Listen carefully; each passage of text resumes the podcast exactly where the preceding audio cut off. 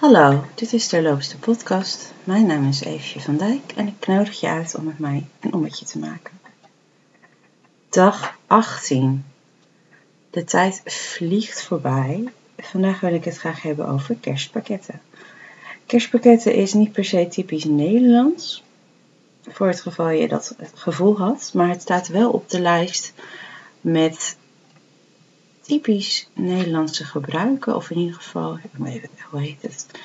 Het is wel terechtgekomen op, op een van de honderd meest favoriete tradities. Um, althans, dat was in 2007 volgens het Nederlands Centrum voor Volks, Volkscultuur.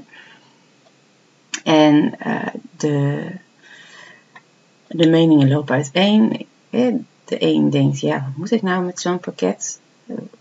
Want het is natuurlijk soms ook een beetje uh, ieder smaak verschilt. En de ander denkt, ja, wacht eens even, als dit, uh, dit weggaat, dan, dan mis ik dit toch wel enorm. En dit is een traditie die ik niet kwijt wil.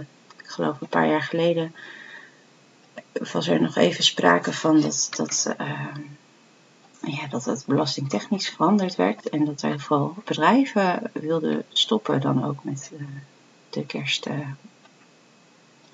de kerstverrassing.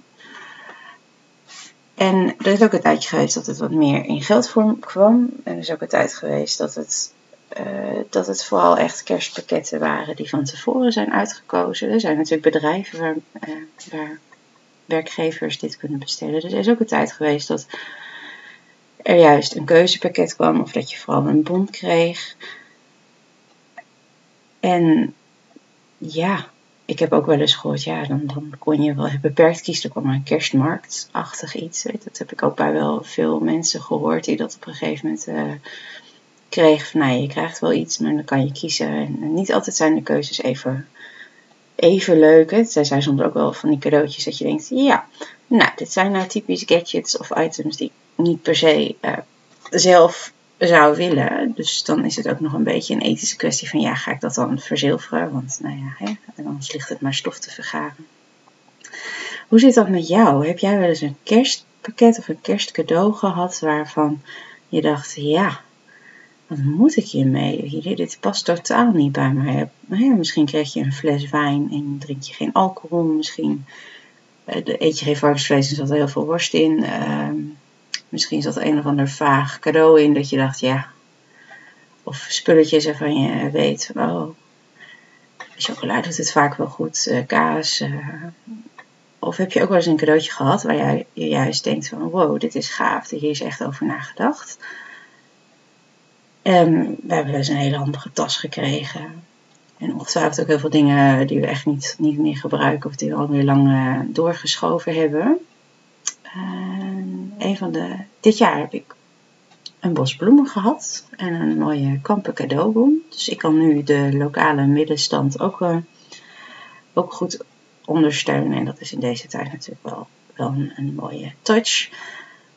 Een van mijn gaafste eindejaarscadeautjes is een badjas geweest. En dan zeg je een badjas. Hoezo een badjas?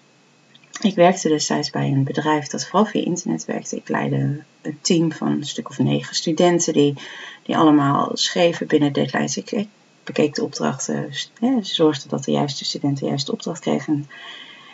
Eh, ik checkte of ze geen rare fouten hadden gemaakt en of ze alles binnen de tijd deden. En nee, ik gaf ze af en toe leuke, leuke opdrachtjes om, om hun creativiteit wat te challengen. Maar als eindredacteur kregen we op een gegeven moment van onze baas een badjas en onder het mom van uh, werkkleding.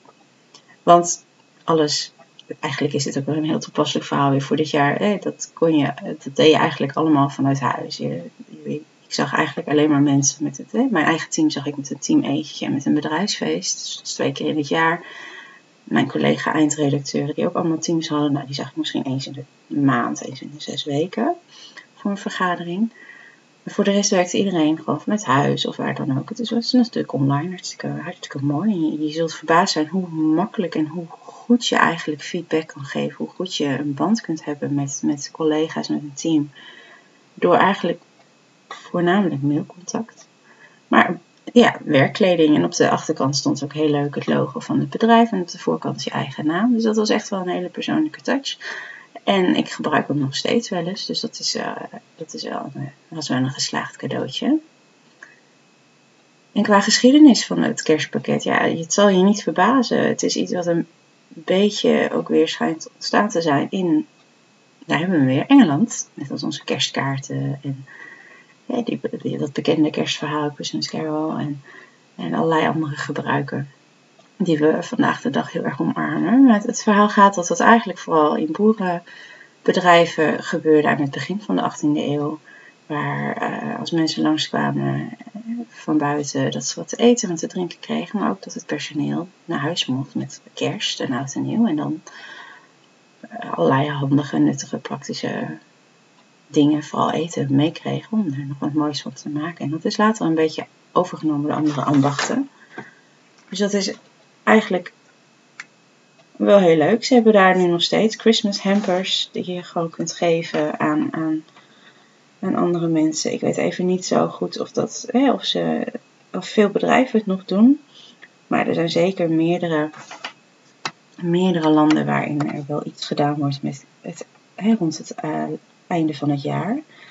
En aan de ene kant is dit natuurlijk een manier om, om een hart onder de riem te steken. En zeker hè, tot iets na de Tweede Wereldoorlog, waar het niet allemaal zo welvarend was als dat we nu misschien leven. Niet vanzelfsprekend is dat je hè, iets lekkers of iets extra's bij je kerstmaaltijd kon bedenken. Was het een, een manier waarop mensen en, en, uh, elkaar iets konden toewensen.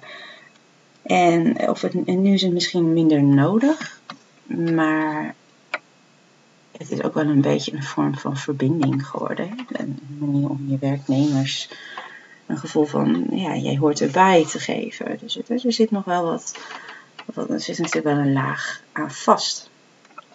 En nou ja, het is een van die tradities die, ja, die soms niet helemaal top zijn uitgevoerd, maar die natuurlijk zeker de laatste jaren, de, je kan online. Het, en ik weet, het wordt vaak nog wel gewaardeerd natuurlijk als, als een werkgever zelf iets uitkiest. Maar er zijn heel veel mogelijkheden om iemand uh, een leuk pakket of een leuke attentie te geven. En ja, dat is dus eigenlijk wel, wel een, een, een grappig idee. Ja, je kunt, ik wat nu ook steeds meer gebeurt, en zeker in de wereld van uh, zelfstandige ondernemers, maar ook, ik denk ook wel op andere niveaus trouwens, dat je ook je relaties uh, niet alleen een kerstkaart stuurt, maar ook gewoon een, een kleinigheidje, symbolisch. Dus ja, ik ben eigenlijk heel erg benieuwd naar, naar jullie verhalen over kerstpakketten. Wat was een grote faal? Wat was een grote blunder dat je dacht, nou weet je, zonde van het geld. Het had je beter kunnen investeren in een goed doel. Of, gewoon maar zelf lekker iets kunnen laten kiezen. En, en is er ook iets waarvan je denkt, oh deze staat mij echt zo bij. Omdat hij gewoon super grappig was. Of super handig. Of echt zo persoonlijk. Dit was echt wat ik nodig had. Of dit verhaal vind ik heel erg mooi. Wil je met mij delen en met de andere mensen die hier naar luisteren? Eh, stuur mij een berichtje via Instagram terloops de podcast. En dan morgen eh, ben ik van plan te beginnen met iets heel leuks. En ik hoop dat jullie eh, het ook heel leuk gaan vinden. Wat minder weetjes en wat meer verbeelding. Dus luister zeker ook morgen en laat je weer verrassen. Tot de volgende keer.